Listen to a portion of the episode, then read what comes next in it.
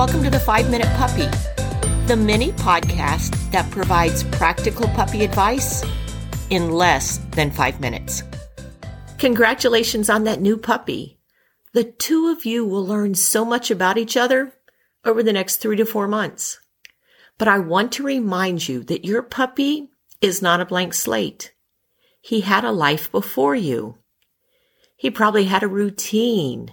If he came from a litter of puppies, he had built in playmates that would drop everything and immediately start playing with him. And at night, all of those puppies probably piled on each other to go to sleep. The first night at your house might be the first time that he's ever slept alone. And he may have already learned some behaviors like jumping or barking or biting that are going to carry over into your household. And up until this point, anything that he had access to, it was probably okay to go ahead and chew on or play with.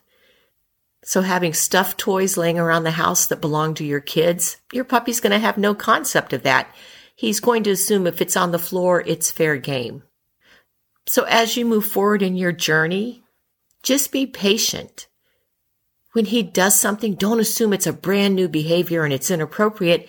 It may be something that he's been practicing for four to five weeks.